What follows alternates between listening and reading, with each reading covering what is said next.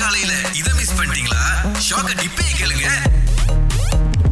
நீங்க மத்தவங்கள நோட்ட விட்டுருக்கீங்களா இல்ல மத்தவங்க உங்களை நோட்ட விட்டுருக்காங்களா எனக்கு அந்த பழக்கம் இல்ல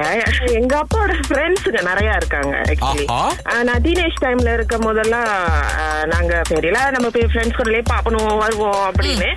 அப்படியே போய் வச்சு விட்டுருவாங்க நம்ம கிட்ட வந்து பேச மாட்டாங்க அப்படியே போய் வீட்டுல வச்சு விட்டுருவாங்க இது வந்து ஒரு நெட்வொர்க் தெரியுமா இங்க பாரு என் வீட்லயும் வயசு பொண்ணு இருக்கு உன் வீட்லயும் வயசு பொண்ணு இருக்கு பையன் இருக்கான் சோ யாரு எங்க போனா நம்மளே நம்மளுக்குள்ள ஒரு பெரிய நெட்வொர்க்கிங் போட்டுக்குவோம் நீங்க இப்ப எத்தனை சிசிடிவி போடுறீங்க அப்பெல்லாம் தேவையே இல்ல சிசிடிவி ஆமா. அவங்களே சொல்லிடுவாங்க உங்க இவங்க தானே எத்தனை CCTV? பேர் போட்டிருக்காங்க?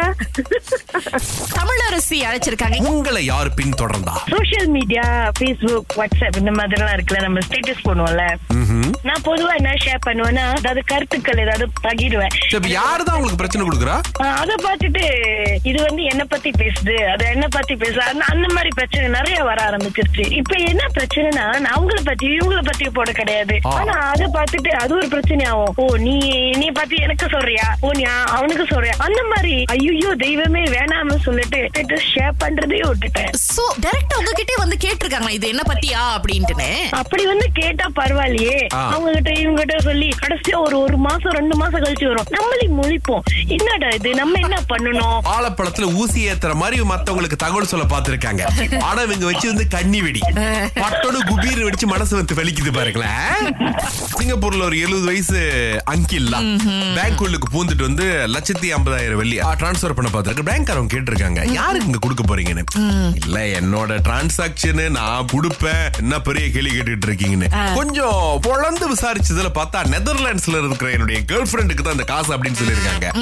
பேங்க் அதிகாரி பார்த்திருக்காங்க அங்கிள் ஸ்கேம பத்தி கேள்விப்பட்டதுல அப்படி இருக்கு உட்கார வச்சு அவர் ஏமாறுற அந்த நூல் அறுத்து இருக்கிறாங்க ஏன்னா நீங்க சொன்ன மாதிரி சுரேஷ் ஏன் அக்கவுண்ட் ஏன் காசு நான் யாருக்கு வேணாலும் ட்ரான்ஸ்ஃபர் பண்ணலாம் ஏன்னா என்னதான் அவங்க பேங்க் ஆபீசரா இருந்தாலும் நீங்க என்ன ட்ரான்ஸ்ஃபர் பண்ண போறீங்க அப்படின்றது தடுக்கிற உரிமை யாருக்கும் கிடையாது சோ இவங்கனால வந்து டைரக்டா சொல்லவும் முடியாது அங்கிள் அனுப்பாதீங்க இது நீங்க பண்ணக்கூடாது அப்படின்னு தடுக்க முடியாது சோ என்ன பண்ண முடியும் இந்த மாதிரி லாவகமா பேசி ஆமா. அங்கிள் மனசு கொஞ்சம் மாத்தி நல்ல வேலைங்க எழுபது வயசு அங்கிள் வந்து காப்பாத்திருக்காங்க திங்கள் முதல் வெளிவரை காலை ஆறிலிருந்து பத்து வரை கலக்கல் காலையில் இணைய தவறாதீங்க ராகா ஆஹா சிறந்த இசை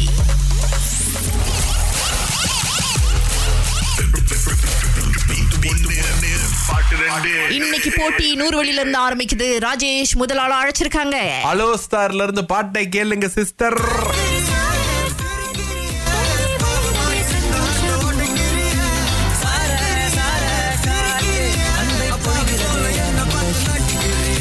எங்க மனசாட்சி அப்படிங்கறது எங்கேயாச்சும் பூட்டிட்டீங்களா என்ன விளக்குது அந்த பாட்டுல ராஜேஷ் உங்களுக்கு கேட்டுச்சா கேட்டுச்சுதுங்க வாவ் ஆ சொல்லுங்க சார சார காற்று ஆஹா. ஊன் வந்து சிரிக்கிறியே மயக்கிறியே அந்த பாட்டு ஆமாவா ஆஹ், எப்படி அவங்க வார்த்தையை கொஞ்சம் மாத்தியில போட்டிருக்காங்க ஆனா கண்டுபிடிச்சிட்டாங்களா அப்ப பாட்டை ஓரளவுக்கு கண்டுபிடிச்சிட்டாங்க கொடுத்துடலாம்ல கொடுத்துடலாம் ஹலோ அப்படின்னு. ஸ்டார்ல இருந்து கால் பண்றாங்க அப்படின்றீங்களா சரி ஆ. அஹ், சுரேஷ் வந்து இன்னைக்கு ரொம்ப இலகிய மனசா இருக்கிறதுனால உங்களுக்கு நாங்க நூறு வெள்ளிய என் கொடுத்துறோம் சம்பளத்துல இருந்து வெட்டாம இருக்கிற வரைக்கும் சந்தோஷம் எனக்கு எதுக்கு ஒரு தடவை கேட்டுக்குவோம் ஓகே இந்த பாட்டு சரியா சொன்னாங்க ஆ, ஆ, ஆ. இன்னொன்னு